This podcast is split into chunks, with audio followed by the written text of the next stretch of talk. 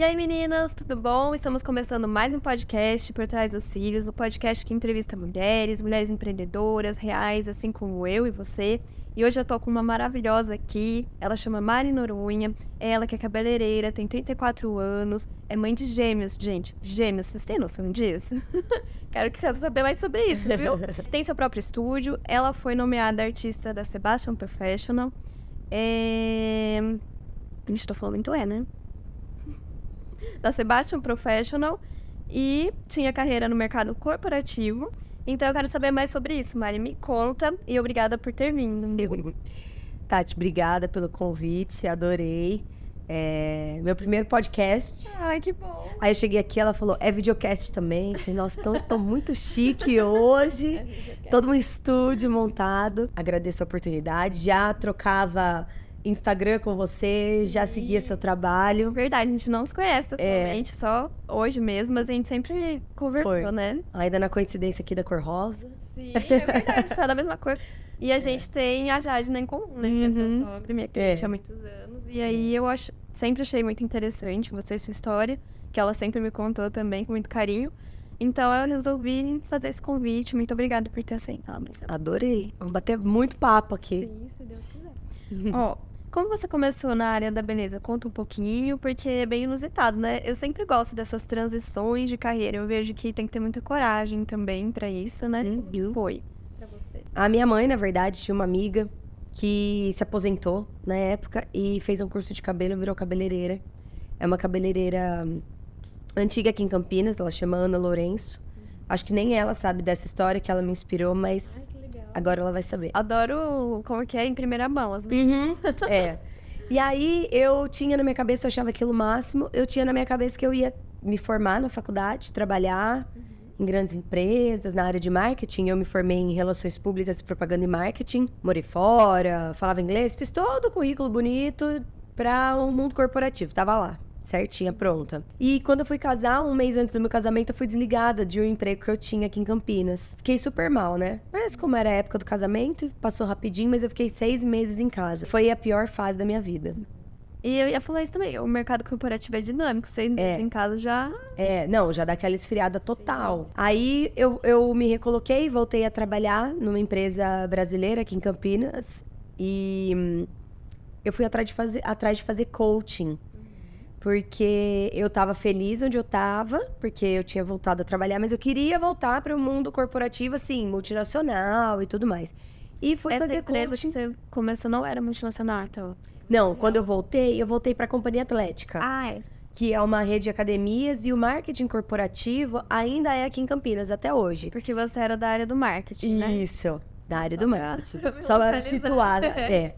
E aí eu amava trabalhar lá, amava. E aí, nesse processo de coaching, a minha coaching, a Van, na época, começou a me cutucar, né? Sobre entender o que eu queria profissionalmente, para onde eu queria ir, o que era importante para mim. E eu trouxe essa história do cabeleireiro. Na verdade, eu sempre falei, eu falava, né? Que uma, uma hora eu ia virar cabeleireira.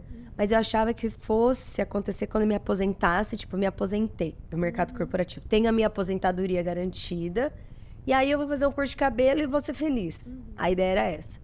E aí a avó começou a me cutucar, falou, Mari, mas por que você vai esperar você se aposentar para fazer o curso? Ah, porque foi isso que eu sempre imaginei. Ah, mas você tá vivendo um momento que você não imaginou, né? Então, por que você não vai pesquisar? Eu, não, tô nem aí, não, não vou. Não. Vai, Mari, porque se você fizer e gostar, você tem a vida pela frente para fazer algo que você gostou. Se você não gostar, você continua aqui na sua tocadinha e vai embora. Fica, ah, beleza. Gente, só um minuto. Esse é um insight que as pessoas não percebem, né? É. A gente é. sempre acha, ai, quando, quando, se, se. Mas se não der certo, está tudo bem. Não acabou, né? É. Tipo, no seu caso, você não ia perder nada. Nada.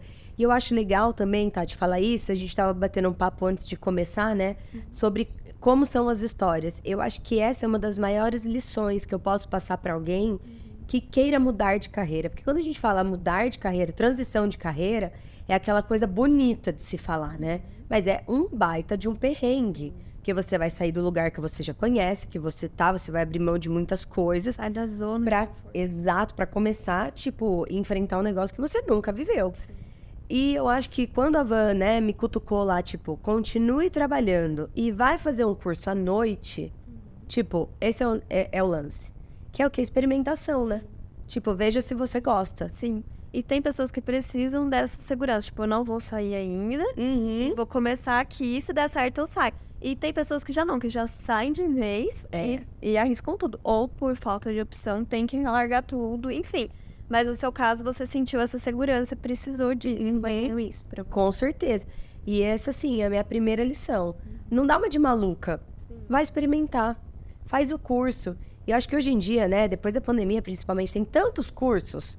Cursos livres. Cara, é um bom de curso. Você pode fazer curso presencial, online, híbrido. Tem tanta coisa pra ser feita que antes de você largar tudo, porque às vezes a gente tá estressada só também, né? Sim, claro. Não precisa largar tudo. É, às vezes não é o momento também, cada um sabe, né? É. Então, acho que foi a, a primeira parte aí. Fui experimentando e resolvi entrar no curso. Fiz o curso de cabelo aqui em Campinas, na Academia Ondina. Ah, Foi legal. Meu primeiro curso. Curso de formação básica. Penteado lá. Jura? Nossa, em 2013, faz muitos anos. Você não curtiu? Na verdade, olha que louca. Eu vim fazer o curso, eu não sabia nem escovar cabelo. Eu tava um curso de penteado. Aham. Aí a professora olhou pra mim, eu acho que era Ju, virou e falou assim: Você não sabe nem escovar? Eu falei: Não, é que eu sou maquiadora e as clientes me pedem cabelo, eu vim aqui fazer. Ela assim: Não, mas você tem que pelo menos saber escovar. Aí me ensinou, enfim, não é sobre mim, mas só queria dar essa. Ô, Tati, daí você desencanou. Eu desencanei totalmente. Não é que eu desencanei, mesmo sem, de verdade, mesmo sem eu saber escovar, sem eu ter a prática ali, eu fiz uns penteados bonitos, Aham. inclusive, mas bonitos de pessoas que estavam na área. Eu fiquei assim, acho que eu tenho um jeito pra, pra beleza. Não era só pra. Eu Aham. também tava descobrindo na maquiagem ainda, né? Legal. Falei, acho que eu tenho um jeito pra beleza. Então, acho que eu vou seguir aqui, mas. Não, acabou não dando certo o penteado, porque eu já fui pra salão e não precisei ficar no penteado. Uhum. Mas ter aprendido a escovar, a pentear, me deu espaço pra trabalhar em salão e começar na área que eu queria. Porque até eu ter uma carteira de clientes, né? Eu comecei como auxiliar de cabelo mesmo. É! Em salões aqui em Campinas, sim. Quando eu fui pedir emprego, eu, por eu saber escovar, lavar, aí que eu consegui emprego. Olha só. E daí eu fui moldando pra Uhum. eu chegar na maquiagem, né? Entendi. Porque a gente vai procurando o nosso caminho. 100%. Essa é outra parte, se a gente começar a falar, né? Porque o caminho de alguém da beleza também, ele depende da pessoa. Tipo, você pode ir pra qualquer lugar. Todo mundo sai de qualquer lugar e pode chegar em qualquer lugar na área da beleza. Eu acho isso fantástico. Mas aí você tava falando que você Aí eu fiz o curso fez o curso. e eu continuava trabalhando. Então, eu trabalhava de segunda a sexta no escritório. Terça e quinta noite eu ia pro curso. E aí eu ia com uma malinha de mão, com todas as tralhas, né? Que eram do curso. Aí toda terça e quinta rolava uma piada. Mari, vai viajar hoje? Vai pra onde do trabalho? Aí a minha coach na época, ela falou assim, Mari, abre um Instagram pra falar sobre isso. Porque, né? Gosto de falar e tudo mais. Ah, será? Ela é, vai, faz.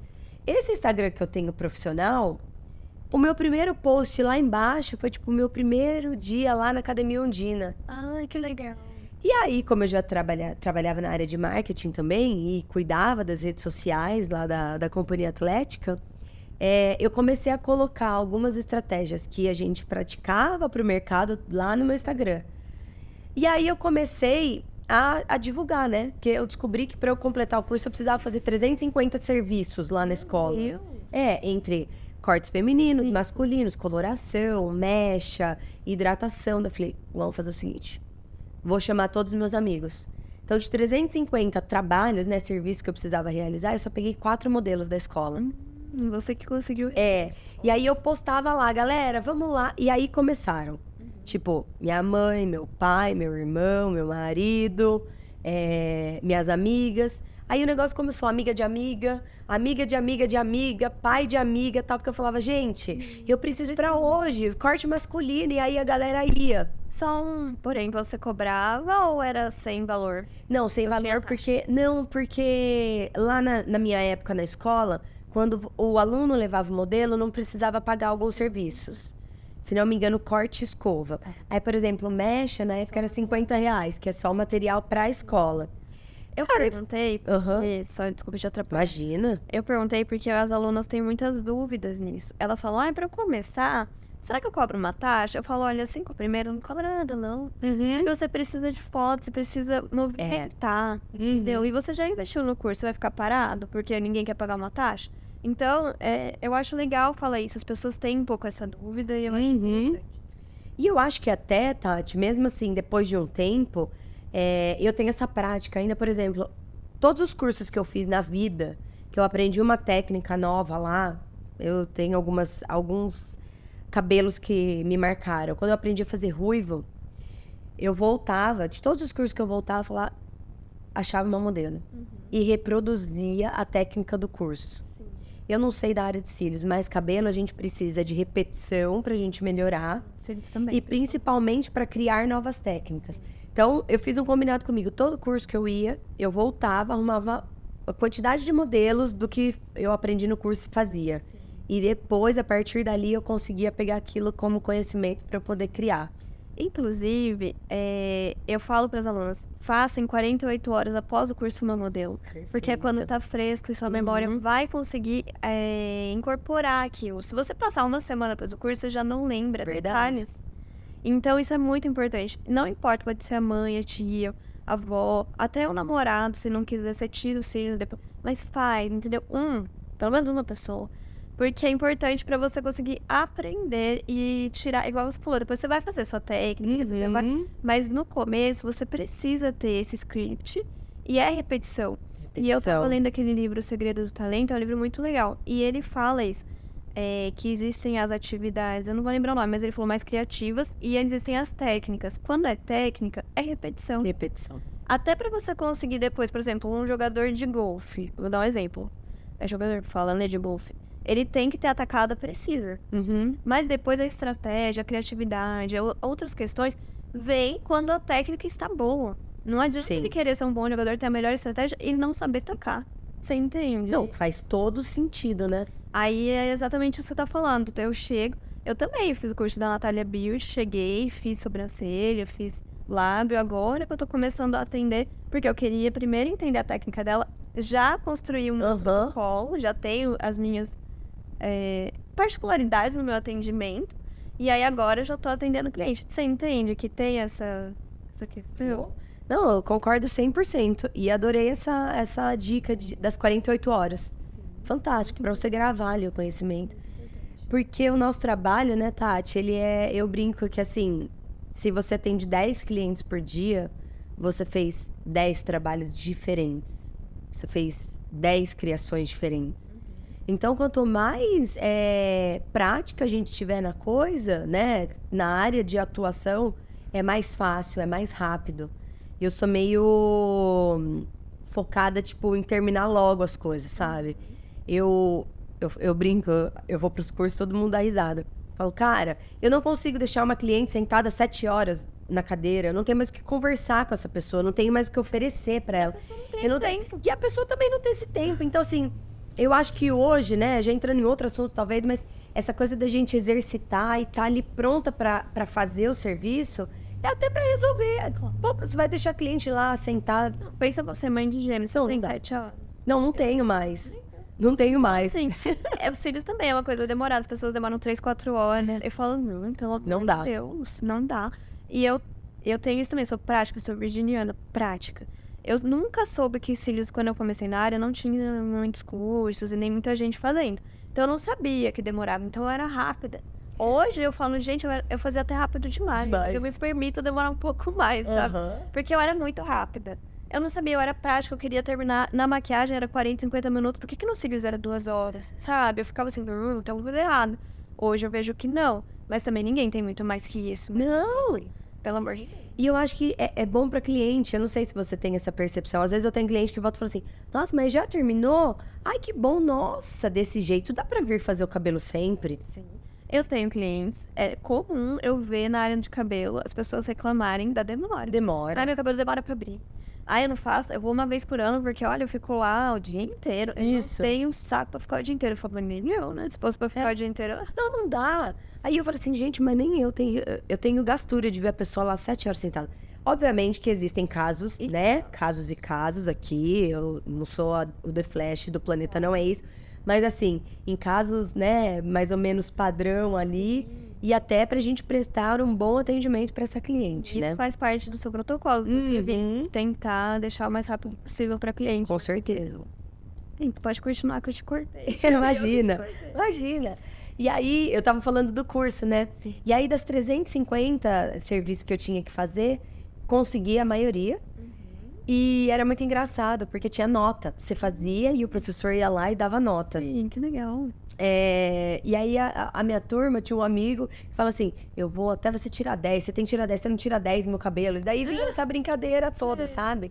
Eu terminei o curso e comecei, por conta de ter usado o Instagram bastante no curso, comecei a seguir o pessoal assim da área. Eu conheci o Rodrigo, que é do Mona Lisa, É o Jimenez? o, Rod, o Rodrigo Jimenez, porque ele cuida lá da escola também. Conheci o Rô, ele tinha me chamado até para ir de assistente lá, Sim. mas eu ainda trabalhava na companhia atlética lá no Galeria. E aí eu ainda tava nessa de transição. Como vai ser essa transição, né? Porque eu já Aquele frio na barriga. o frio na barriga, porque eu já tinha trabalhado, eu trabalhava na, na área, né, entre tempos de estágio e tudo mais, eu já tava quase 10 anos na área para mudar. Sim. E aí, como eu trabalhava lá no Galeria, eu tinha contato com o pessoal do Camura. E o Rafa, que era o gerente de lá, a gente fazia muita parceria juntas para eventos. E eu falei, Rafa, eu tô no curso, eu queria experimentar, mas eu não sei, né, se é isso mesmo. Ah, Mari, então vem aqui de sábado como assistente, e aí você vê se você gosta. Então, assim, é uma segunda parte dessa coisa da transição de carreira. Eu não saí do meu emprego, eu continuava trabalhando de segunda a sexta, fazia o curso de terça e quinta noite, e aos sábados eu ia pro salão sem ganhar nada. E eu trabalhava de assistente. Pra eu experimentar se eu gostava desse mundo. E também pra ter experiência. Ter experiência, porque. Tipo assim, lá no curso na Undina tava muito legal. Que eram os meus amigos, todo mundo me incentivando, achando o máximo, que legal. Mas aí virar o seu trabalho de todos os dias que você tem que ter seriedade, cumprir o horário, né? Responsabilidade. Tudo aquilo. Então eu tinha que ter certeza. E é uma área pra quem sai, não sei se você era registrado, mas pra quem sai do registro pra trabalhar, tem essa questão também da Tem. mudança, porque é uma autocobrança daí. Ninguém vai Total. falar, vai, Mari, vai lá trabalhar de graça. Não! Mari, vai lá, né? Tipo assim, Mari atende direito ao cliente. Ninguém vai fazer isso. Essa é a maior pegadinha da área da beleza que eu acho. É a maior, assim, maior enrosco, é o maior gargalo de profissionais e até que, que eu convivi também, que ser autônomo te traz uma liberdade. Mas se você não estiver disponível, cumprir com os horários, como se você fosse realmente registrado, esquece, você não sai do lugar, né? Você é sua chefe. Você é sua Se chefe. você não for uma boa chefe, Exatamente. Exatamente. eu entendo. E aí eu fiquei dois meses indo de sábado lá no, no Camura, Sem ganhar nada. sem ganhar nada. Mari, você falar, eu também já fiz isso. Ah, não tem outro jeito, gente. É que as pessoas, hoje principalmente eu vejo as pessoas querem sair do curso e sair ganhando 10 mil reais. Ninguém sabe- e quando eu comecei também não tinha Instagram, essas coisas. Eu ia no salão, eu não ganhava às vezes nada. Nada. E eu gastava, porque eu gastava passagem, gastava Uhum. comida. Então eu Isso. sabia que quem não é visto não é lembrado. Sim. Isso sempre me falaram lá. E eu aprendi. Eu tava ali aprendendo. Então, pra mim, era assim, eu não tava pagando nada pra aprender. Pra mim, eu já tava ganhando. A área da beleza é uma área que você pode aprender e nos melhores lugares, porque hoje todos os salões precisam de profissional. E você vai ganhar o seu salário aprendendo. Tipo, não existe isso.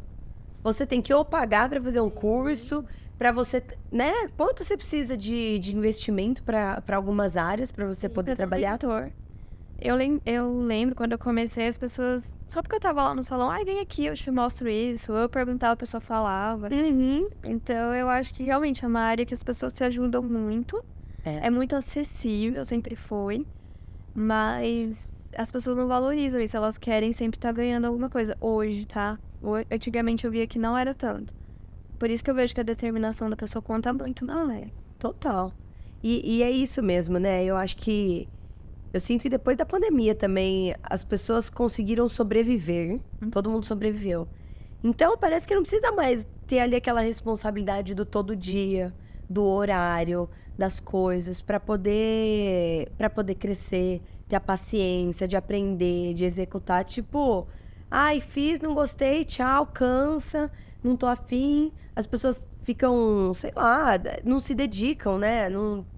E não aproveitam essas chances também. Aproveitam. Então, você já começou, pelo que você me falou, numa época que tinha o Instagram, uhum. que as uhum. pessoas usam o Instagram. Sim. Eu comecei na época, não, as pessoas não usavam o Instagram, tava começando o Facebook, quando eu fiz o curso de cílios. Eu já tava na maquiagem, já usava a internet, eu sabia que a internet era o caminho. Uhum. E eu falava, e as pessoas estavam, imagina. É. E eu sempre assim, a internet é o caminho, a internet é o caminho. Só que não tinha essas redes sociais dessa forma. Tinha começo do Facebook.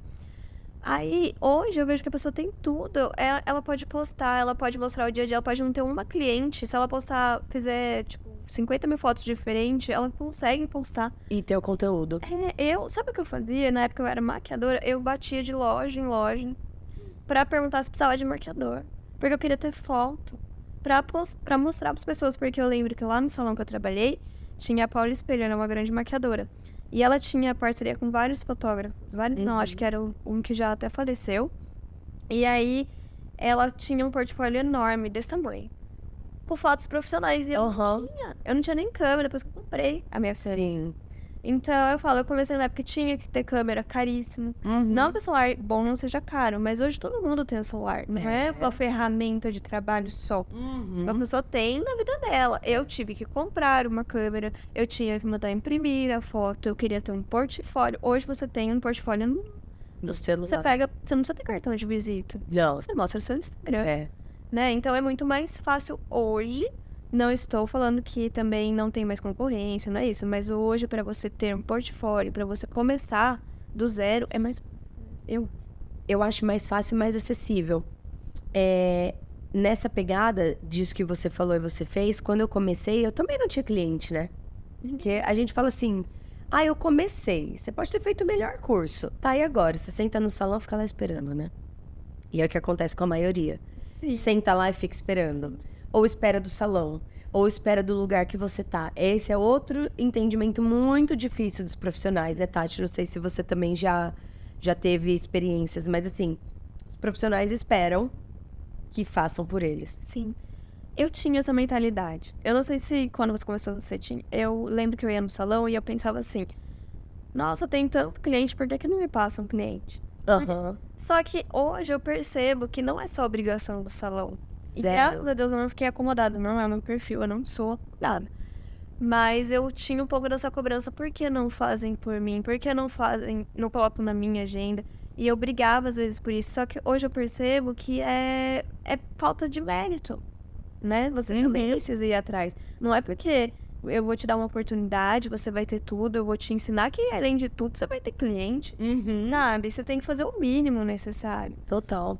Até a gente consegue passar cliente, o salão atrai a cliente, mas o profissional tem também essa obrigação, eu acho. Eu não sei se você pensa nisso. Eu acho 100%. Como eu já vim dessa época, que era o Instagram, e eu falo que eu vim dessa época do Instagram porque eu comecei na área da beleza em 2018. Uhum. Então, realmente foi o Instagram era o... é a onda do boom do Instagram. Não tinha TikTok. Não, não tinha, era o Instagram mesmo. E aí começou, é, as pessoas seguem os profissionais. Hoje, se a gente parar para analisar os perfis dos salões, eles nunca têm o engajamento, o número de seguidores, os likes de um profissional. Então, muitas vezes você entra nos perfis dos profissionais de um salão e eles são muito mais bombados, do que o, o salão. E aí volta naquela parte que eu, né, da, da minha área de formação do marketing, que é era extremamente difícil a gente conseguir elevar um, o Instagram de uma marca. É muito difícil a marca fazer isso.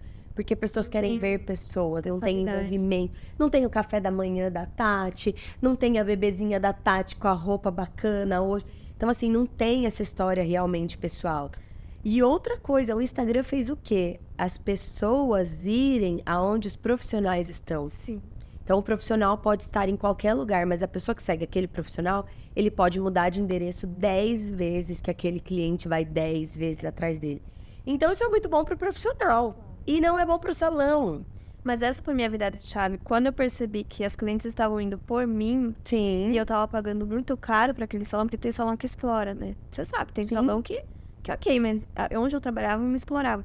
E aí eu sentei para conversar, falei, olha, estão vindo por mim, já é o meu trabalho. Eu faço essa divulgação, não tinha nem uhum. direito no Instagram, mas eu já tava no Instagram, eu já tava no Facebook, eu já queria toda semana que atualizassem foto de maquiagem minha no site, a mulher a do marketing lá do salão falou assim, mas ninguém faz isso. Eu falei, mas eu quero. Uhum. Porque eu já entendia essa questão. Que era isso. E quando eu percebi que vinham por mim, eu falei, falei, olha, tá muito alto sua comissão, vamos renegociar. Se vocês não quiserem, eu vou sair. Porque eu sabia que as pessoas estavam vindo por mim. Uhum. E eles não quiseram e eu saí. Foi por isso que eu saí do salão. Mas porque uhum. eu percebi que não era. Eu tava, eu tava pagando o espaço, tudo, mas quem fazia o marketing era eu. Uhum. Né? Não estavam vindo pelo salão. Essa foi minha virada. E eu acho que antes de ter Instagram, tudo, porque hoje você fala, ah, no Instagram precisa ter essa personalidade. Mas já existia isso antes. Claro. Na verdade, você sempre foi um ótimo profissional, você sempre foi uma boa profissional. E você tem o contato com as clientes, que é esse contato que a gente faz. Às vezes de contar um pouco da vida pessoal, trocar uma ideia, sugerir alguma coisa. E na verdade, a plataforma no Instagram só permitiu que você fizesse isso para mais pessoas. Sim e que você pudesse atrair, exatamente, atrair mais pessoas.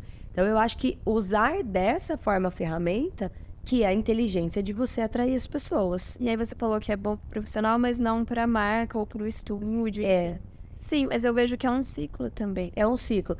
Eu acho que é mais difícil, Tati, do, do ponto de vista assim de marketing mesmo, a pessoa começar a entrar no salão e se perder ali naquele Instagram diferente do perfil que ela vai entrar no seu. E aí ela vai se perder, ela vai perder horas ali, vai ver trabalho A, B e C, tipos. Tanto que hoje a gente vê profissionais da área da beleza que eles conseguem criar tanto a sua identidade, a sua marca, que às vezes a pessoa. Eu vejo cabeleireiros, por exemplo, na minha área, que já criaram nomes de cortes, que não são os nomes técnicos, mas que assim, a cliente ali bate o olho e fala: Nossa, eu gosto desse corte, eu quero o corte tal, o corte tal. A gente vê o Romeu Felipe, por exemplo, que, que veio trazendo uma, uma onda também de cores de cabelo, usando os nomes cappuccino, doce de leite. Então, conseguiu trazer para o cabelo identificação para o cliente conseguir bater o olho ali e, e, entender que aquilo pode ser um cardápio também. Então, o quanto a gente tem ainda para explorar, né, para entregar para os nossos clientes, o cliente já vem assim: gostei dela, já sei como ela fala, como ela se comporta, vou lá. É muito mais assertiva, Palfers. E personalização, porque se eu, eu faço volume russo, mas você também pode aprender volume russo. Mas se eu fizer o volume velvet, só, só, só você que fez. Exatamente. Então tem uma certa diferenciação, porque eu vejo que o cliente não fica só por tag, uhum. por todo Claro. Então, quando você se diferencia, seja no nome também da sua técnica, isso é muito importante. Muito. E eu acho que assim, vai da criatividade, da personalização de cada profissional também, porque o profissional que está do lado não vai fazer igual a você, não é verdade? Sim. É, eu não, não dou curso, por exemplo, você tem curso. É, quantas pessoas você ministrou o curso quantas e que saem e cada uma vira uma criação diferente. Não, e, por exemplo, essa é a diferença. Ninguém vai ser você, uhum. ninguém vai fazer como você.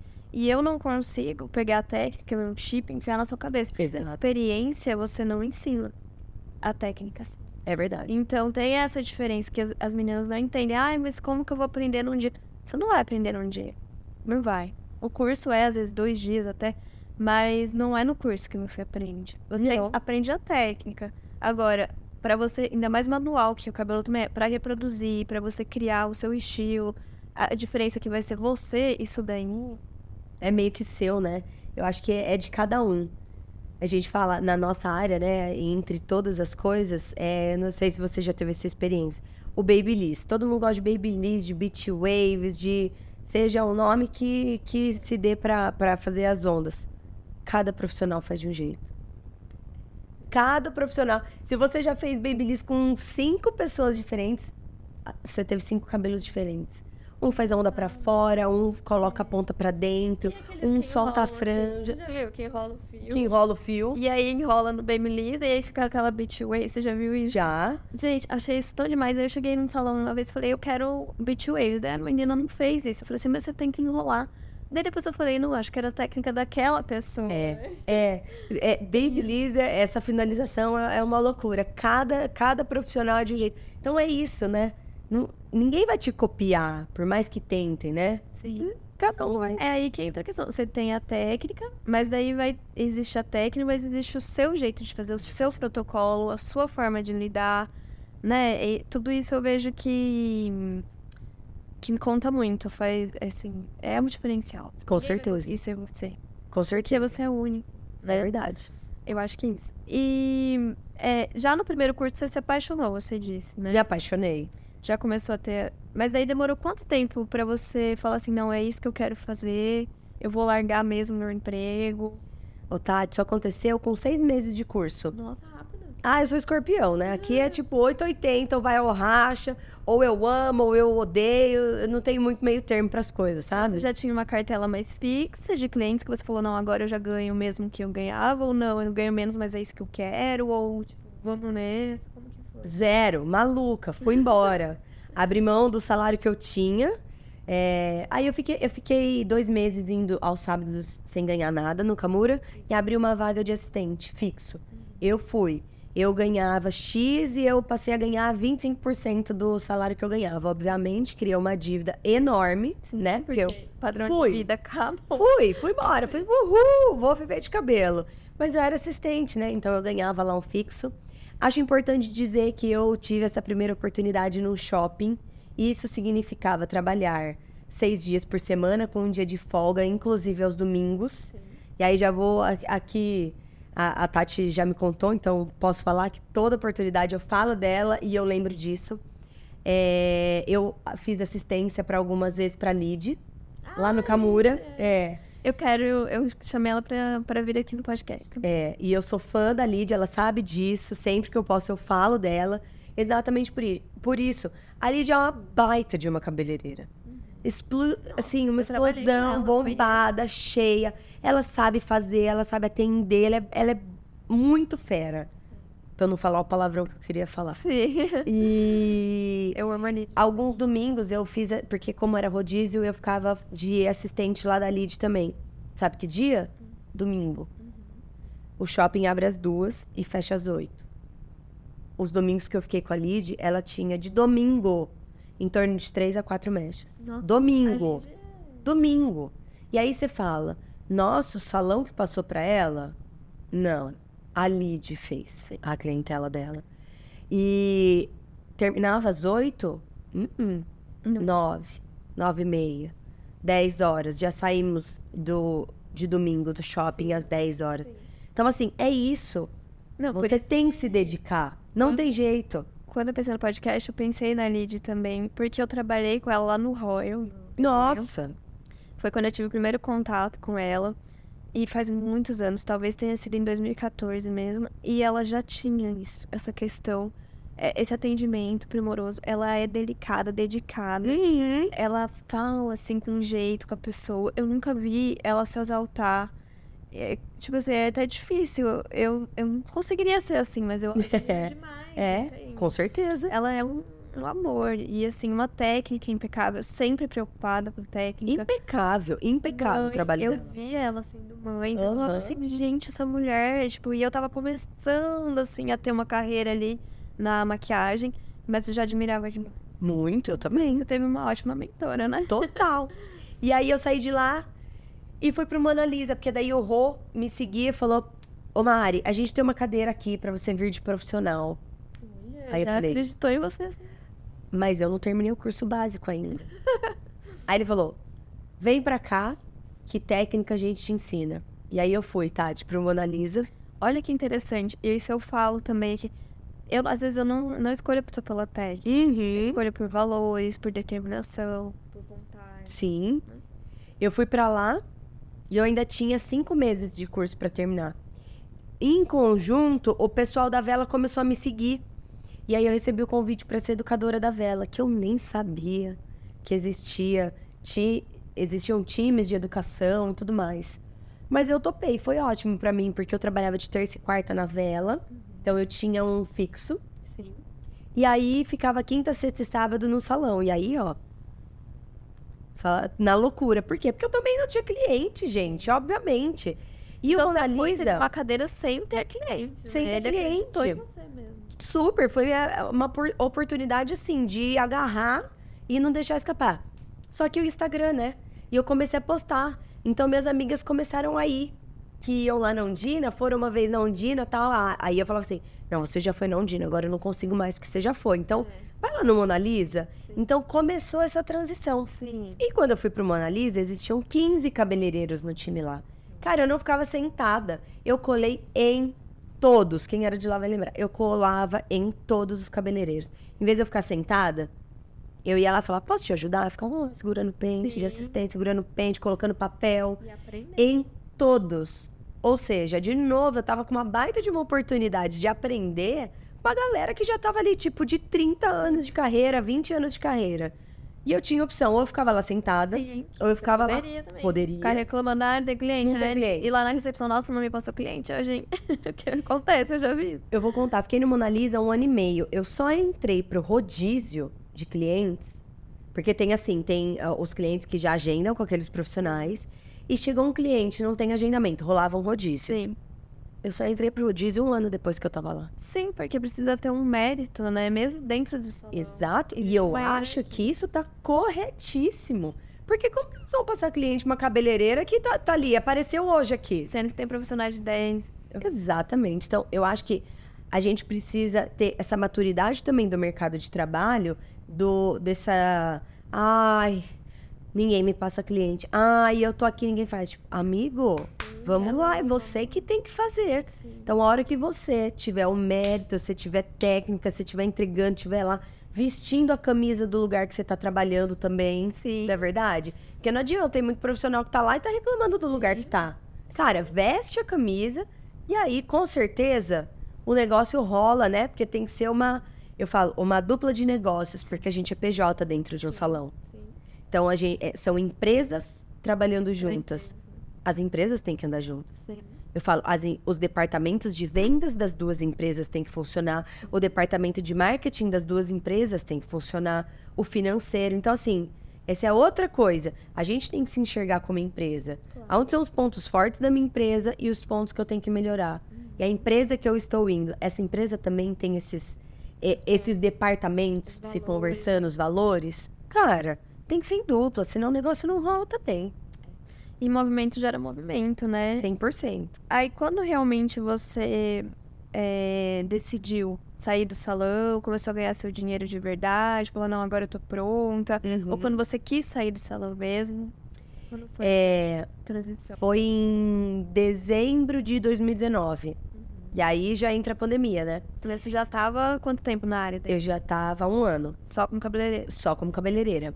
E aí o Gu, meu marido, ele, é, ele tem um escritório, ele tem uma visão muito empreendedora das coisas, é muito legal. É arquiteto. Ele é arquiteto. E ele falou, Mari, eu acho que vale a pena, vai, vamos. E aí eu fui pro fundo da loja da minha sogra, que é sua cliente. Sim, a Jadna. A Jadna, Loja, né, é.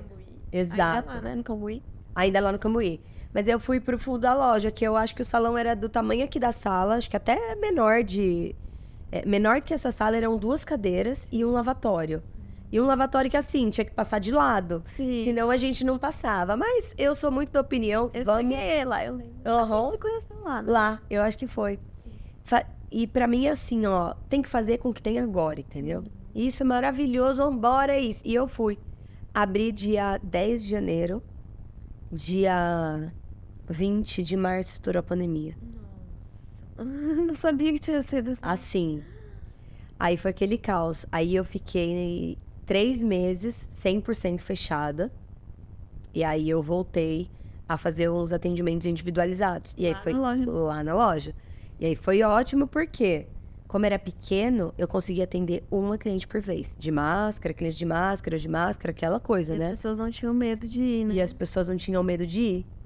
E aí rolou que eu cresci muito nesse período. Hum. Porque como o salão era pequeno e ia uma cliente por vez e lá na loja tem um jardim enorme, É aberto. é aberto, muitas vezes eu fiz coloração lá no, no quintal da loja. Mas várias vezes. Aí lavava uma por vez. Quando começou a, a reabrir, que era aquela. Era intermediário, né? Podia abrir, Sim. horário espaçado e tal. Meu, bombei. Porque a galera começou a ir. E aí ficou pequeno, porque eu só tinha um lavatório. Então, em 2021, fim do ano, a gente reformou para eu ir para esse novo espaço que eu tô. Que lá, aqui já tem dois anos. a gente foi pro. É, Aí aqui foi, a gente foi para seis cadeiras e três lavatórios. Já expandiu mesmo. Expandiu mesmo. E aí foi super legal. Aí rolou. Mas daí são outro, é outro desafio, né? 100%. As cadeiras, conseguir uma clientela para as pessoas que às vezes nem têm vontade de trabalhar, né? Sim, 100%. Aí eu fui buscar profissionais para poder trabalhar, trabalhar junto comigo, até para poder compor o custo do salão, né? Porque eu fui para uma estrutura média, então a, a gente tava até falando com uma amiga ontem. Quando você tem uma estrutura bem pequena, assim, tudo é pequeno, tudo é fácil, tudo é rápido. A gente, como pessoa, acumula funções, né? Então, na época, eu respondia o WhatsApp, eu agendava, eu tinha um sistema online. Quando eu fui para esse outro salão, que começaram a vir mais profissionais, aí já começa a enfrentar outro tipo de desafio, né? Porque daí você sai de um profissional autônomo para um empresário. Exatamente. E aí é outra pegada. Outra pegada. Então, pessoas que passaram lá, que se aproveitavam de levar produto embora sem eu saber, não tinha controle. Pessoas que passaram por lá e tiraram dinheiro do caixa, e aí eu não tinha controle. É, essa questão de trazer profissionais engajados, então tinha profissional fechando a agenda quarta-feira, três da tarde, porque tinha algum compromisso, Sim. ou tinha academia, ou, ou tinha terapia, ou desmarcar em cima da hora, olhava a agenda, ah, só tem essa cliente, não vou, deixa. Então, assim, enquanto o salão, o que começou a acontecer? Eu tive dias lá que minha agenda estava lotada com a minha equipe, chegaram clientes para fazer, tipo, duas escovas e o profissional tinha saído porque era uma quarta-feira, três da tarde, né, gente? Ah, né? Não tava lá. E o salão perdeu. Então, começa a ser muito difícil, né, Tati? Mas daí você também tem que começar a ter a cabeça de marca e não como Mari, eu total, acho, né? Total, que é a dificuldade. Começar, exato, sustentar a marca, é, mini estúdio, né, que é como eu chamo o salão, e não Mari. Então, isso é sempre muito difícil, porque daí você tem que pensar com duas cabeças. Sim. De atendimento, de cliente, de técnica, de desenvolvimento, de criação e de empresária mesmo, de administração, gestão de pessoas. Não é só de pessoas, é o financeiro, como você disse. Tudo. Mas a gente tem que passar por isso, porque vem até uma certa ingenuidade, né, de achar que as pessoas são boas. Com certeza. Com certeza. E, e o que acontece? A pessoa às vezes vai embora e você conseguiu uma carteira e ela leva essa carteira. Claro, recentemente. Recentemente, né? E aquela coisa, a cliente sempre volta e te conta, né? Aconteceu recentemente um caso é, e a cliente falou: Ah, a, a minha, minha conhecida é, foi fazer com tal pessoa e essa pessoa não trabalhava aqui, Maria? Ela trabalhava. Ah, mas abriu dela? Ah, abriu, muito legal. Ah, mandou mensagem falando quanto a Mari cobre? Eu cobro menos. Assim, gente, isso vai acontecer todos os dias, né? E aí existe um amadurecimento nosso enquanto pessoa, profissional, empresário, né, empreendedor ali, para ter a maturidade de apresentar. Por quê? Porque essa história volta, né, Tati? Volta. Geralmente as clientes voltam e fazem questão de te contar. Sim. Então assim, cara, eu eu tenho o seguinte pensamento. Quantos salões existem? Muitos. Quantas pessoas existem no mundo? Hum. 7 bilhões. E das 7 bilhões de pessoas, 7 bilhões têm cabelo, entendeu? Sim. Então, assim, cara, você brigar com a cliente, eu e você, a gente disputar essa já pra querer fazer cílios, é a maior besteira do, do planeta, entendeu? Que não, tem outras. Mas parece que as pessoas querem te é. reproduzir, né? E, na verdade, assim, falando uma coisa agora. Geralmente, quando a pessoa. Você tem todo o carinho, atende bem, tem seu protocolo Aí vem essa pessoa e vai atender, às vezes, esse mesmo cliente, porque você tá ali, não tem condições de atender. E aí a pessoa não atende bem. Só que a cliente, ela culpa você. Totalmente. Ela não vai falar assim, ai, foi a fulana, foi. Não. Tipo, ai, foi no espaço da Tati, foi a Tati e tal. Então, tem essa questão. E também a pessoa não tá nem aí quando sai, leva, às vezes, a cliente ou essa uhum. Só que é aquilo. Isso é o que a pessoa é. Quando você. É, se você ficar levando isso pro pessoal, ficar pensando não, a pessoa sempre. Isso é a índole dela, é quem ela é. Claro, claro. Você não pode negociar os seus valores. Você vai.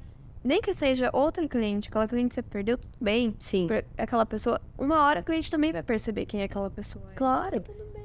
E eu acho que isso é normal, Tati, do, do mercado mesmo, né? Sim. Do mesmo jeito que eu tive profissional é, que saiu do salão e executou um serviço, e é exatamente isso. Ah, mas foi lá no salão da Mari. E aí o que as pessoas fizeram? Ah, eu quero retorno, eu quero fazer um ajuste. Pode falar com a Mari?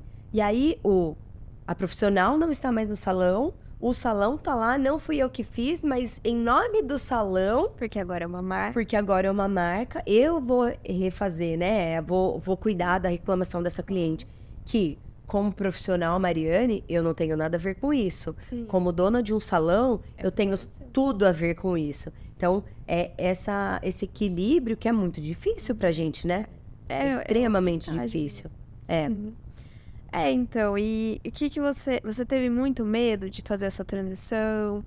É, como que na sua cabeça você trabalhou isso para ter essa... Porque é difícil, né? Tipo, você tava lá, no, não sei, né? Provavelmente o aluguel você dava conta, você tinha lá suas clientes, mas daí de repente falou, não, eu quero um espaço maior, uhum. eu quero ter esse desafio. Você, como que foi isso para você? O que que te fez querer isso?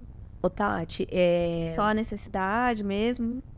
Eu acho que a necessidade, um pouco do que a gente estava falando aqui no off, enquanto a gente estava, antes de, de entrar na gravação, que é... A gente sempre quer crescer, né? Então, a gente estava falando sobre coragem, né? Sobre, às vezes, a, o nível de coragem para mim é diferente do seu. O passo que eu vou dar, o seu é maior do que o meu. Porque cada um vai fazendo de um jeito. E, obviamente, eu acredito ainda, né? Óbvio, acreditava muito ali na época no, no crescimento que eu estava tendo. E ele veio mesmo. Sim. Esse crescimento veio. Eu falei, vamos embora que vai rolar. Só que eu não tinha essa visão de gestão de pessoas e do quanto eu precisaria para eu poder crescer, ter uma estrutura. E de pessoas que estivessem no mesmo ritmo que eu, que acreditassem no meu sonho e não no deles. Sim. Então isso é muito difícil. Mas enfim, acreditei e fui, porque o empreendedor precisa ter isso, né? Sim. Ter esse. Tem uma hora que você fecha os olhos para os problemas e vai é atrás do que é, é o risco. A diferença do empreendedor para o CLT é o arriscar. É o arriscar. Tipo, quem é registrado tá se arriscando também, mas quem uhum. o outro. Sim. E não é errado. É, isso que eu ia falar é um ciclo. Às vezes a pessoa precisa, igual você precisou, passar no Mona Lisa. É. Você é, conseguiu trabalhar lá. Eu, eu fiquei dois anos. É, a gente completou dois anos agora nesse no do mini estúdio, o, o grande. E essa minha esse período, né, que nós como autônomas que a gente não tem a licença maternidade de quatro, cinco ou seis meses dedicados e recebendo, uhum. é, foi um período muito diferente para mim. Porque muitas coisas emocionais Nossa, demais, né? acabam né? abalando a gente, né? É. E eu falo que depois que eu fui mãe, eu sinto que eu sou um computador com 80 janelas abertas o tempo Sim. inteiro. Sim. Tipo, o tempo inteiro você tá raciocinando, recalculando a rota e tal. Sim. E aí a minha agenda também, a minha disponibilidade para o salão, para estar lá também é reduzida, Sim. né? Eu tenho que voltar para casa no horário combinado, no horário claro. certo, porque os meninos vão estar tá lá me esperando. E eles são também sua prioridade. Eles são minha prioridade. E algumas questões que o nosso crescimento, eu sabia que, que nem eu falei lá no mini, vamos fazer do jeito que tem, que é o jeito que dá. Quando eu fui pro, pro salão maior, é, algumas questões não foram tão bem resolvidas quanto estacionamento. Então a gente pensa, né? Nós mulheres, quando a gente quer ir fazer um serviço de beleza, eu acho que o nosso sair de casa já é com uma expectativa gostosa. Sim. Então você vai com calma, né? Ou você vai, você quer estacionar o seu carro, descer e tal. Ou nem estacionar. Ser, ou nem estacionar e ser recebida.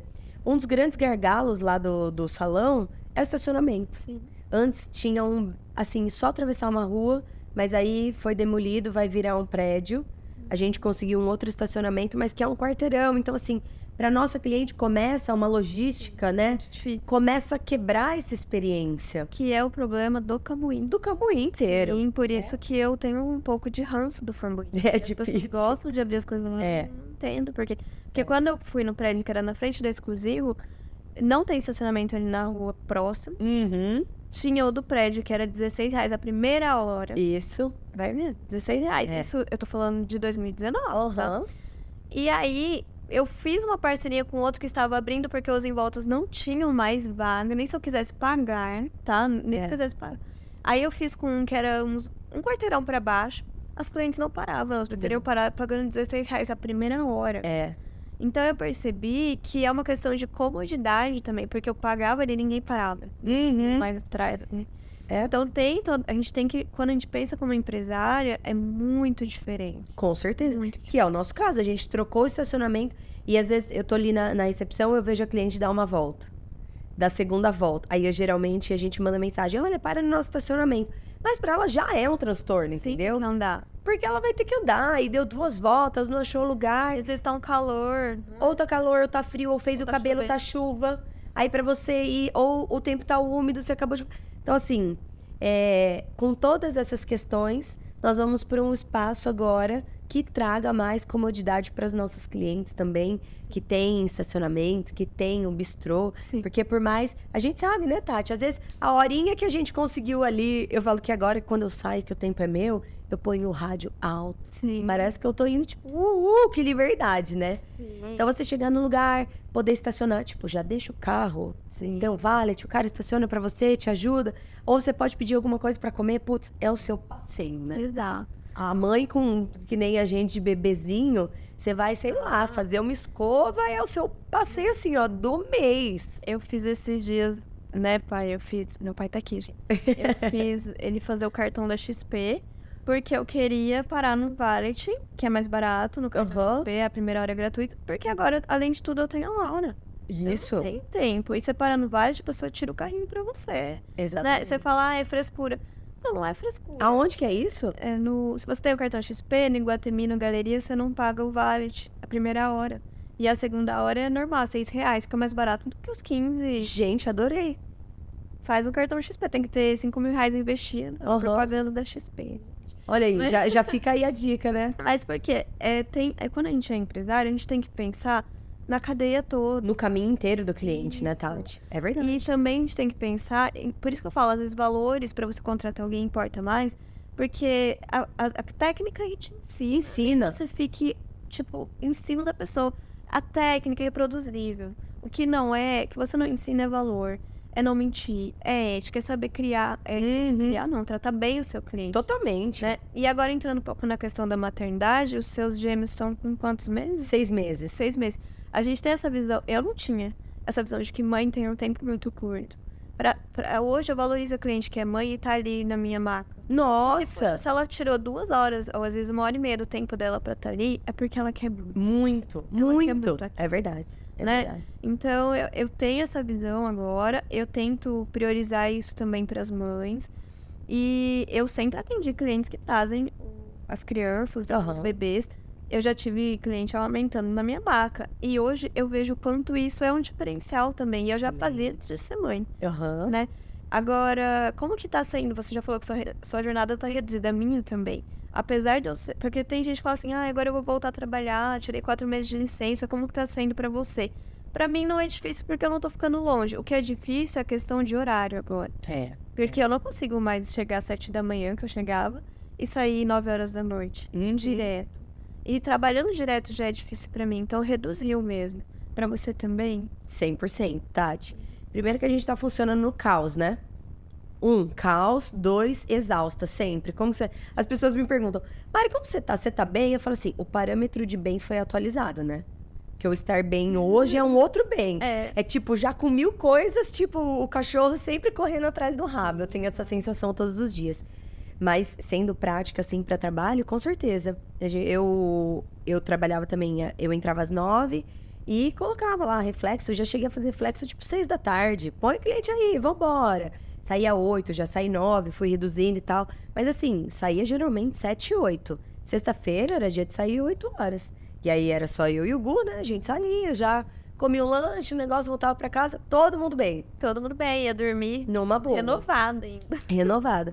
Hoje não, Dormir eu tenho. oito horas. Dormi oito horas. Hoje não, hoje eu vou pro salão às nove, mas às cinco eu tenho que pegar a minha bolsa e ir embora, não tem jeito.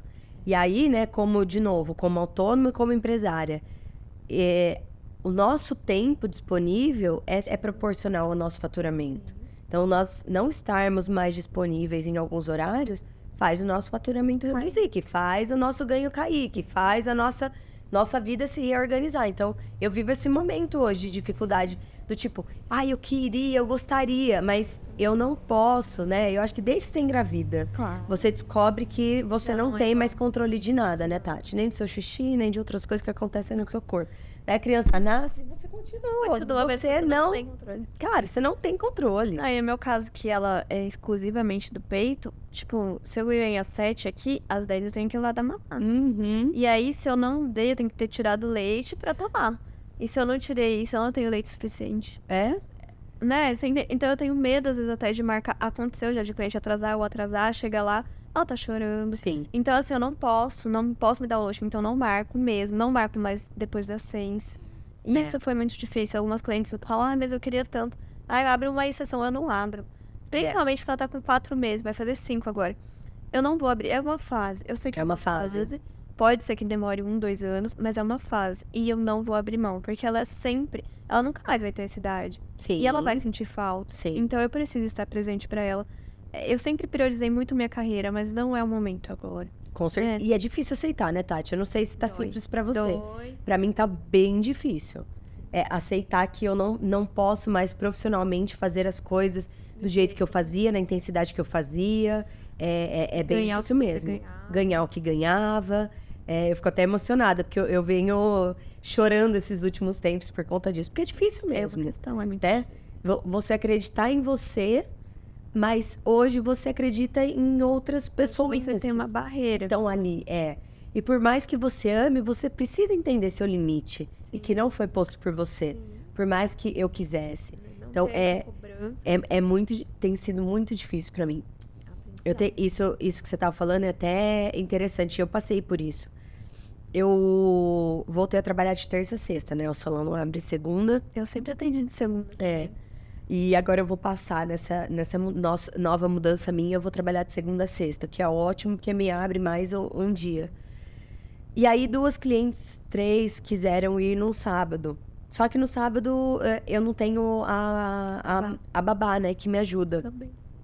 Aí eu falei, Gu, eu vou precisar ir pro salão, então você fica com os meninos e tal. E aí eu cheguei no salão, uma das clientes tinha cancelado por qualquer motivo. E aí ali eu olhei e falei assim, cara, não dá. Não vale a pena. Realmente não dá. Eu nem sei o motivo que ela cancelou. Sim. Mas eu tive que fazer o exercício difícil que é deixar seus filhos. Eu tive que abrir mão para estar aqui. E tá um caos lá em casa. Eu sei que tá um caos, porque o Gu ficou sozinho com os dois. Tipo, uma pessoa para dois bebês é não existe, é insano, Sim, não tem como. Isso não dá. Ainda e aí eu assim, falei, cara, sendo machista, mas sendo homem é mais difícil ainda para eles. Sim, porque eles têm uma certa dificuldade de acalmar que a mãe não tem. É. Né, do, do, Sim. do coração perto, é. do cheiro, enfim. É. E aí eu fiz esse exercício, falei, cara, não dá. Porque não dá. Eu deixei os três lá em casa, tipo, e vim e a cliente teve um imprevisto. Então, a gente, eh, até hoje, qual é a minha posição? Como mãe, como empresária, eu não tenho muito mais chances para imprevistos, infelizmente. Sim. E como empresária, eu também não tenho mais chances como aventureira. Sim. Então hoje eu tô, tô me vendo numa situação totalmente nova, totalmente fora do que eu imaginava. Sim. Porque eu acreditava que eu fosse dar muito mais conta do que eu tô dando, tá? Mas é, eu achei. É uma porrada. Eu achei. É, total. Eu, eu acreditava que eu fosse conseguir mais do que as coisas são possíveis de eu fazer. É, eu não tinha noção uhum. também da é. de horário, de liberdade. É. Uhum. Acho que é só quem vive. Só quem vive de horário, de tempo, de, de pulso firme mesmo das coisas. E vale, eu tenho rede de apoio. Não, também. Também. Também. Então, eu tenho a minha mãe que me ajuda, eu tenho Com certeza. e quem não tem. Eu vejo que quem não tem rede de apoio, provavelmente se eu não tivesse rede de apoio, ela estaria aqui comigo. Com porque certeza. eu teria que trabalhar. Com certeza. Né? Com certeza. Então, graças a Deus eu tenho, não posso reclamar, mas é aquilo, a gente vê, a gente se encontra numa outra realidade como eu estou lidando com isso? É uma fase, não vou me cobrar. Isso.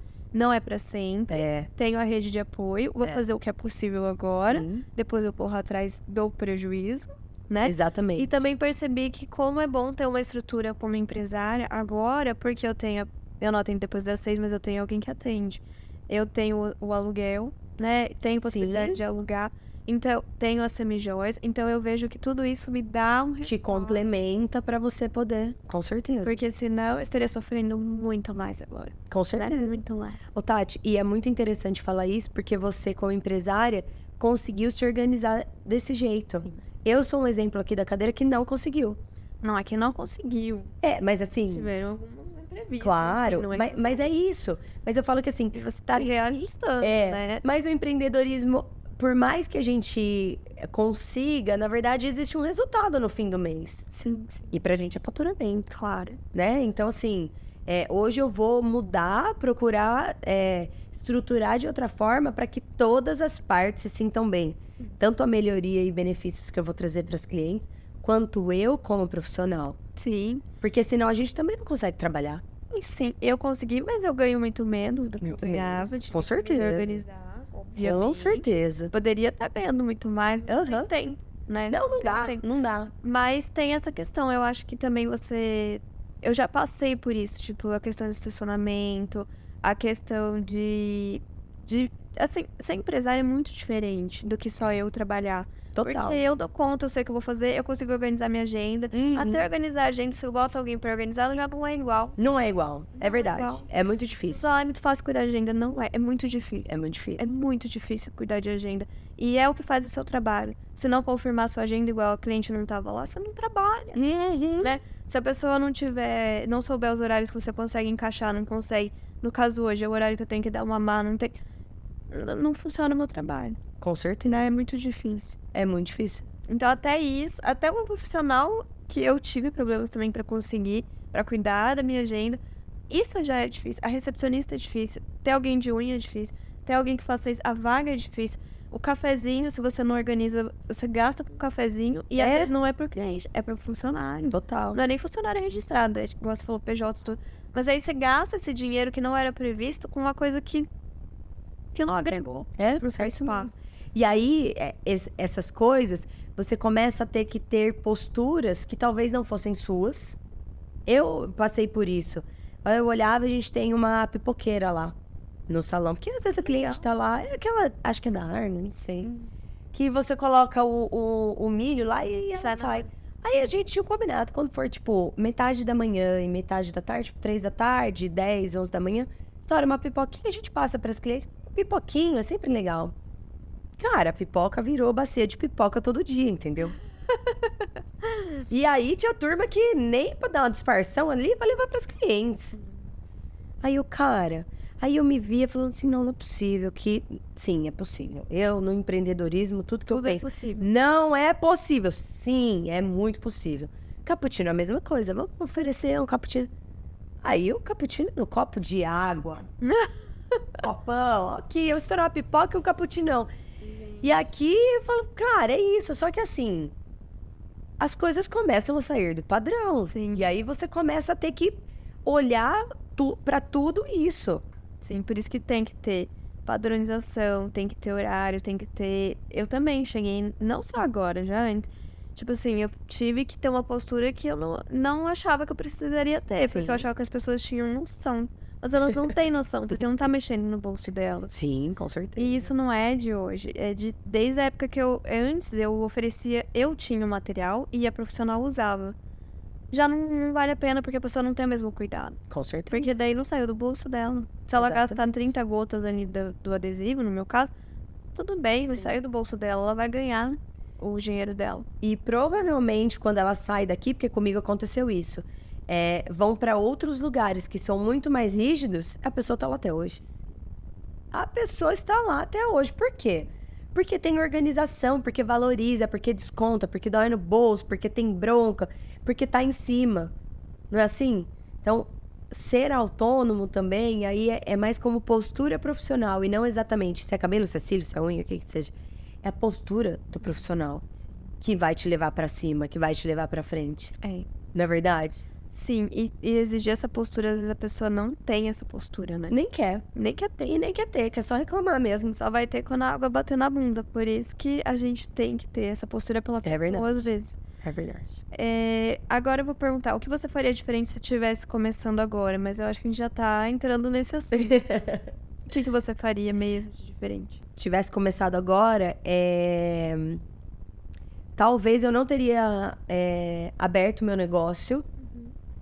É, sozinha, do jeito que eu fiz. Sim. Acreditando que eu pudesse dar conta de tudo. Sim. Eu acho que esse é um gargalo, o mais claro, porque todas, até as coisas que a gente estava falando agora aqui, antes dessa pergunta, são, são são lugares, né? São, são pautas de algum administrador estar junto comigo. Uhum. Eu amo cortar cabelo, eu amo fazer cabelo, eu gosto de atender, eu gosto de cuidar da cliente. E cara, é muito difícil para mim explicar para a pessoa que ela não pode tomar um copo de água de cappuccino por dia, porque isso vai interferir no resultado do negócio, do faturamento. Do faturamento.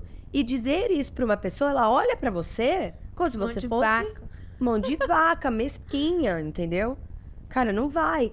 Tipo, é, explicar para a pessoa que a quantidade ideal para fazer uma limpeza, usar o shampoo, é uma moeda de um real, ela acha que ela tá, tipo, tô nem aí para você, eu vou encher minha mão. E, cara, tá fazendo mal pro cabelo da cliente. Não é só que tá afetando o bolso da pessoa que, Sim, que tá ali fazendo. uma questão do atendimento. Uma questão claro. do atendimento. Então, assim, isso foi muito difícil para mim, Tati. Talvez você, você tivesse aberto, olha, abrido. Se você tivesse aberto com alguém que tenha noção de gestão, Sim. que trouxesse essa experiência de gestão. E, na verdade, eu tenho uma baita pessoa de gestão comigo hoje, que é a Mayara, que ela é fantástica. E, na verdade, muitas vezes ela olha para mim e fala assim: Mãe, eu não tô acreditando que isso acontece. Eu sim, acontece. Porque eu já tô na fase do. É, sim, acontece. Não espero mais nada. É assim mesmo, já tô nessa fase. Mas assim, poxa vida, é, é difícil você, né, ter o time, ter ali a equipe, porque eu já tive profissionais apontando problemas do salão que eu saí, eu fui para casa e falei assim: Cara, eu tô muito errada. sou muito louca. Eu sou muito louca. De acreditar que eu estava 100% errada. Sim. E aí o profissional, obviamente, fica a cada quatro meses num salão. Sim. Aí depois de um tempo você fala assim, não, talvez eu não é esteja tão errada. Mas assim, esse esse confronto todos os dias, né?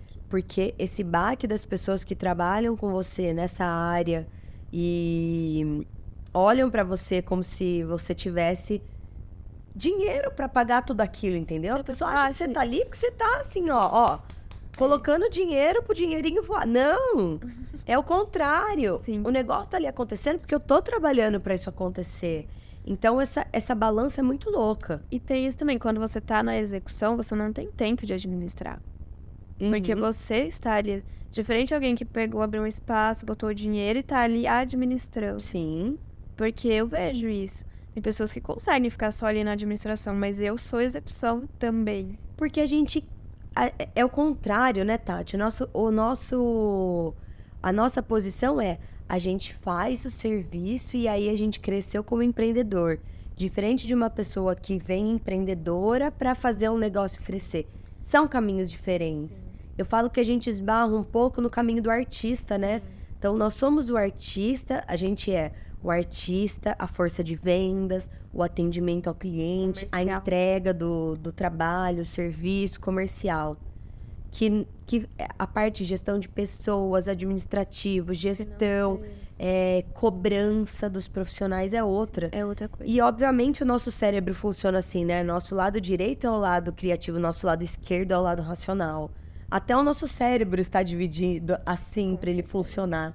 Então, quando a gente está usando um lado, o outro tá, tá de lado. E, e, e, esse caminho, enfim. Mas, por outro lado, a gente tem uma bagagem que, por exemplo, se, se vier, como acontece, pessoas de outra área, de administração e tudo, e abrem um negócio na beleza, às vezes não dá certo. Também não funciona. Porque não tem a bagagem ali de entender o atendimento, de entender o cliente. É muito diferente. É. Eu já trabalhei em lugares, por exemplo, tinha uma gerente que ela era de outra área. E ela não entendia particularidades da área dos cílios especificamente, não é nem da beleza. Então, tem coisas que só funcionam porque a gente tem essa experiência. A gente, é verdade. A gente tem que desenvolver o lado da gestão, mas a gente tem uma bagagem que quem vem de fora, às vezes, só pondo dinheiro ou só quer administrar, não tem. Não tem a visão. E vai aprender é na raça ali, é né?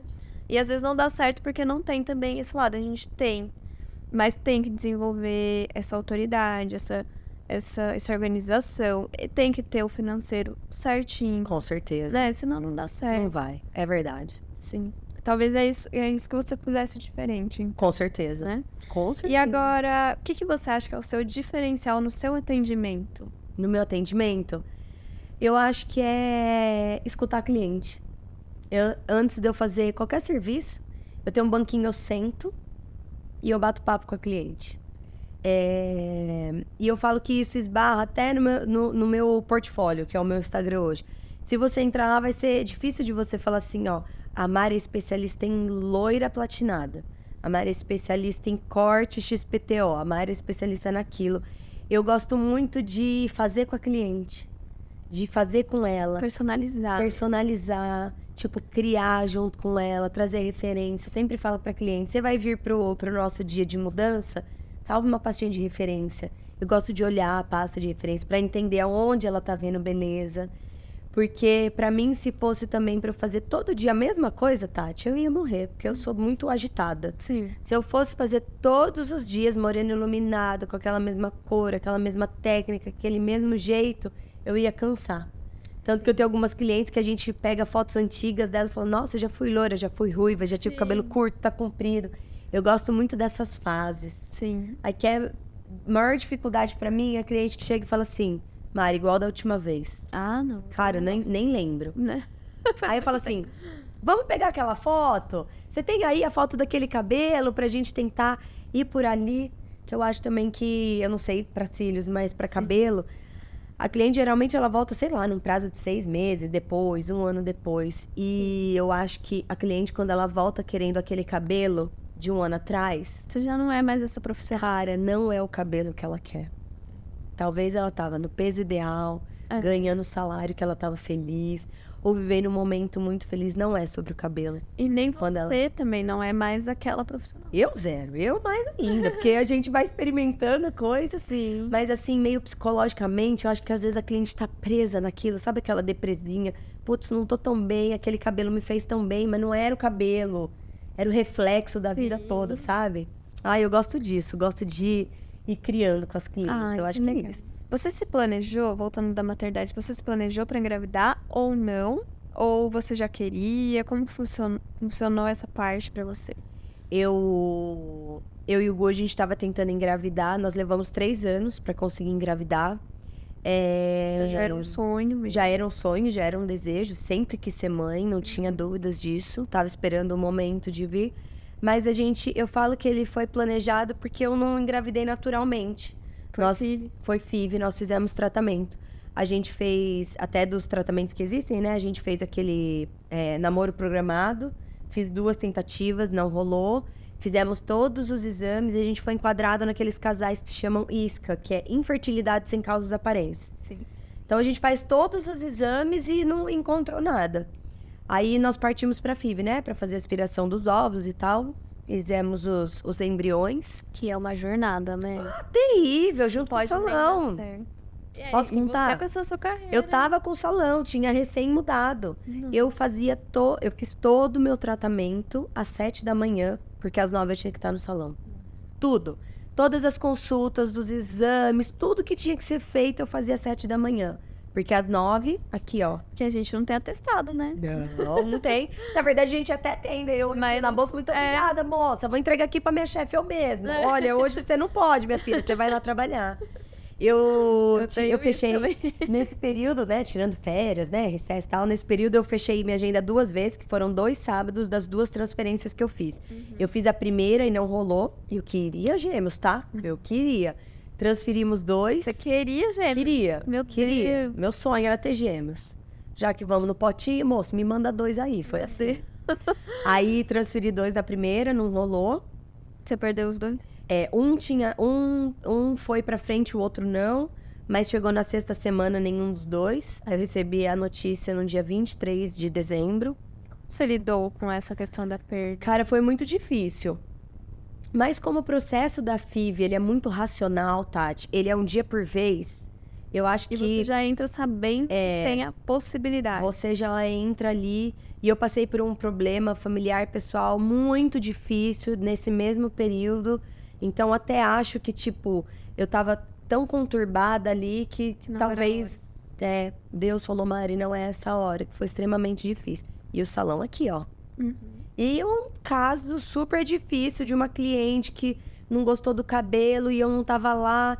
E as meninas que atenderam ela, cara, eu recebi um texto assim, ó, acabando comigo, porque eu não tava lá, porque não sei o quê. Então, assim, o nosso atendimento é muito difícil. Porque por mais que a gente tente deixar ele muito profissional, cara, nós somos pessoas, tá? Sim. Pessoas nós somos ser humano também, sabia? Óbvio que você sabia, porque a você tá do meu lado. Sabe, a, a cliente, cliente enxerga como um profissional. A cliente, cara, ela acabou comigo. Pensa uma cliente que acabou comigo. E eu tava no dia que eu recebi a notícia que minha gravidez não foi pra frente. E teve barraco no salão, tá? Sim. Foi lá, foi a mãe, foi um caso assim, obviamente a cliente, eu perdi essa cliente. Claro, porque nem me mandou um texto depois que eu não tive coragem de responder.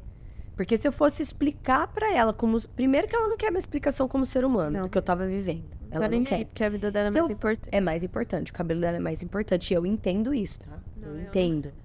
Não Só é que se eu fosse explicar mais... tudo que eu estava passando como pessoa, cara, não ia ser legal para ela também. Sim. E aí eu perdi essa cliente. Porque a gente perde cliente por qualquer motivo. Qualquer motivo. Uma vírgula. Uma vírgula. Mas a gente ganha cliente também por qualquer eu motivo. Nisso também. Então, eu penso nessa, nessa nesse ciclo. Russa, né? E aí eu recebi a, a, essa, é, a notícia que eu tinha perdido. Eu fui depois para curetagem, acabou, acabei que eu peguei Covid, não pude internar na maternidade, fiquei sete dias em casa. Dois meses depois, expeli naturalmente o primeiro. Aí o segundo não tinha saído ainda.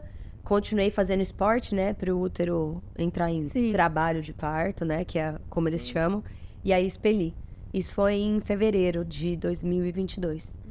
Aí tem todo o processo, né? Porque, cara, você fala assim, ah, vou fazer FIV é fácil. Meu, não é. é. Fazer FIV Imagina. é mais difícil que o alinhamento dos planetas, porque você tem que estar tá com o endométrio com a espessura certa, a progesterona, um nananã, o estradiol, não sei quem, não sei quem. Aliás, para engravidar é um processo muito complexo. Cara, as pessoas acham que é muito. Simples. Não é simples, é muito difícil, Tem Tati. que ser no dia certo, do jeito certo, na hora certa. Isso que eu nem vou entrar nas particularidades lá do tratamento que a gente descobriu. É, é a janela de fertilidade, 70% das mulheres é de um jeito. Obviamente, eu era do, dos 30% que são diferentes, sabe assim? Sim. Então foi um caos. Uma Mas vez eu vi uma foto que me marcou muito. Era um bebê recém-nascido e todas as injeções de hormônio de 4 anos de FIV em volta. Sim. Pra você ver como uma mulher essa mulher sofreu pra ter aquele bebê, assim. Muito, ela queria muito. Muito. Né? Ô, Tati, eu nessa, nessa segunda, porque o que acontece? De uma de uma FIV para outra, o médico ele vai te acompanhando e de repente vendo o que faltou para segurar aquela gravidez.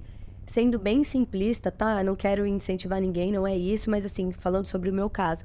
E nessa segunda, a gente aumentou a dosagem de um dos hormônios, que foi a progesterona, que é o para fazer o ninho Segura. do nosso bebê, né? Né? Para segurar. Eu tomei injeção 65 dias seguidos. Parecia bezetacil, ela era grossa. E o Gu, que aplicou para mim, porque eu tinha que tomar todo dia. Claro, você ficar indo em algum lugar. Isso aqui, meu, ó, atrás, era um negócio de outro mundo. De dor, porque tinha que tomar. E você trabalha de pé. Trabalho de pé, mas ninguém sabia disso. Nenhuma cliente sonhava com isso. E tudo bem, porque ali é o meu trabalho. Eu, tá, e você não quer transferir pessoal, é, né? Lógico, é, era o meu desafio, Seu né? Sonho. Mas foi muito difícil. Eu tava fazendo curso em São Paulo na época. E aí, eu, é, domingo, segundo e terça o curso. O Gu me dava a injeção 5 da manhã antes de eu ir pro curso. Na segunda noite, na é, que eu tava lá na segunda-feira, eu pedia pra uma amiga. Eu cheguei pra uma amiga que tinha duas meninas, eu cheguei pra ela um dia e falei assim: Fabi, você tem cara de quem já aplicou a injeção. Aí ela assim pra mim: Oi, amiga, eu já apliquei, por quê? Ela é de Manaus, a Fabi. Aí eu falei assim, porque eu preciso, amiga, que você aplique em mim. As injeções trouxe, levei. Foi, cara. Aí imagina a situação. Final do dia do curso, a gente ia pro hotel. Geralmente a gente ficava no mesmo hotel. Antes de sair para jantar, eu ia no quarto. Abaixava a bundinha aqui, ó, pra pessoa que, né? É, só era minha amiga do curso, mas tinha que aplicar. E ela aplicava. Eu dou risada, né? Mostrei foto, mandei foto pro Gu uma das vezes. Ele fez assim pra mim. Ela tem cara de quem sabe aplicar injeção, Mar. É porque você tá na chuva, você tem que ir, né? Claro. Aí eu lembro, eu coloquei a mãozinha na parede, daí eu tava meio tensa, ela fez assim pra mim. Pode relaxar o bumbum, amor, tá tudo certo. eu, ai, Fabi, você quer me matar, né? E aí foi, tipo, mais três meses de curso nessa. Nossa, a gente fazendo. Aí voltava na terça-feira, aquelas coisas. Volta no curso na terça-feira. Era minha placa de rodízio, eu só podia sair de São Paulo 8 horas, nananã, vinha pro Gu aplicar na noite. Então, assim, a gente vai atrás, sabe? Olha, quando a gente é empreendedor, eu percebo, a gente tem uma força de vontade muito maior do que as outras pessoas. É muito E eu acho que a gente amadurece muito mais. É verdade. Porque não tem quem vai fazer por você. Não, você tem que fazer. Às vezes você levanta e fala, ah, não dá pra ligar pra alguém. Às vezes o Gu fala assim, você quer que eu resolva isso pra você? Antes eu falava, não. Hoje eu falo assim, ah, eu quero. Você resolve pra mim? Eu quero, você resolve. Ele fala, Mário, nem dá, né? Não tem jeito. Só a gente pode resolver, Tati. E quando a gente vira mãe é mais ainda, porque Minha tem, nossa. você tem dois ainda, né, que dependem de você. E não tem o que fazer, você vai ter que fazer. E igual você falou, eu lembro no primeiro mês da Laura, eu dormia duas horas. Se eu dormia duas horas, Uhum. porque eu não dormia mais. E aí, hum, hoje, se eu dormir quatro horas seguidas, tá tudo bem. Tá ótimo. o parâmetro tá do bem. tudo bem é, foi totalmente alterado, né? É, tipo, eu vou estar é isso ótima, eu vou estar bem, eu vou conseguir atender 12 clientes. Precisa, é que eu não tenho tempo, mas eu, cons- eu conseguiria. A gente ia mandar né? né? Tipo, muda muito essa questão do tipo, o que é possível, o que não é possível. É. Você também É verdade. sentiu, né? Ah, Isso. Com certeza, assina embaixo aqui, ó, dessa falação, eu não vou nem complementar, porque é Então, a maternidade, isso. ela atrapalha num certo ponto. Acho que é só uma fase. Depois, É. não, porque você muda muito o que é, o que é mundo pra você. Não é, verdade. só horário, tudo, né? É muito louco. É, E você já se arrependeu de alguma decisão ao longo da sua carreira? Acho que teve o estúdio, né? Mas teve Uhum. alguma outra? Ah, eu acho que não, Tati. Que eu me arrependa. Eu sou uma pessoa muito de. de agarrar as oportunidades, sabe? Eu tenho uma coisa que, tipo, a oportunidade tá ali, cara, vai e faz. E até por isso o estúdio foi uma dessas. A oportunidade tá ali, vai e faz. E é aprendizado também. Aprendizado. Aprendizado. Ah, eu sou muito feliz nessa profissão, eu amo. Então, eu, eu, eu realmente consigo ver tudo com bons olhos do tipo, ai, aprendi. Sabe assim? Ai, amo, amo. Você acha que a área tá saturada ou não? Eu acho que não. Eu acho que todas as áreas a gente pode falar que estão saturadas. Aí tem muito supermercado, não tem? Cara, e drogazil, que tem de drogazil? E droga raia, e shopping, e lava rápido. Eu acho que tem tudo de tudo. Cara, Mari, shopping é uma coisa que você entra no assunto. Todo mundo reclama que tá tudo caro, mas o shopping é lotado. Lógico, gente, porque o ser humano gosta de reclamar. É, então, mas eu vejo que não é questão de ser caro ou não. É questão de que as pessoas. Tem coisas que as pessoas priorizam e outras não, Totalmente. né? Com certeza. Então, e- eu acho que não, eu acho que não tá saturado. Eu acho que pra quem trabalha direito vai parecer clichê, mas eu acho que sim, sabe por quê, Tati? Enquanto a gente tá aqui, ó, que a gente tá com os nossos horários restritos, onde estão essas nossas clientes? Em algum lugar. Elas não deixaram de fazer nem o cabelo nem os cílios, eu te garanto.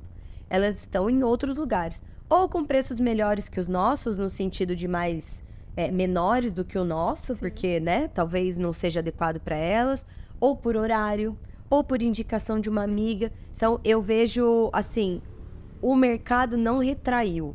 O mercado da beleza não deu um passo para trás. Ele só expandiu. Então, assim, se Ainda mais Sim. pós-pandemia, né? E Mari, você acha que a área tá muito diferente de quando você começou lá atrás?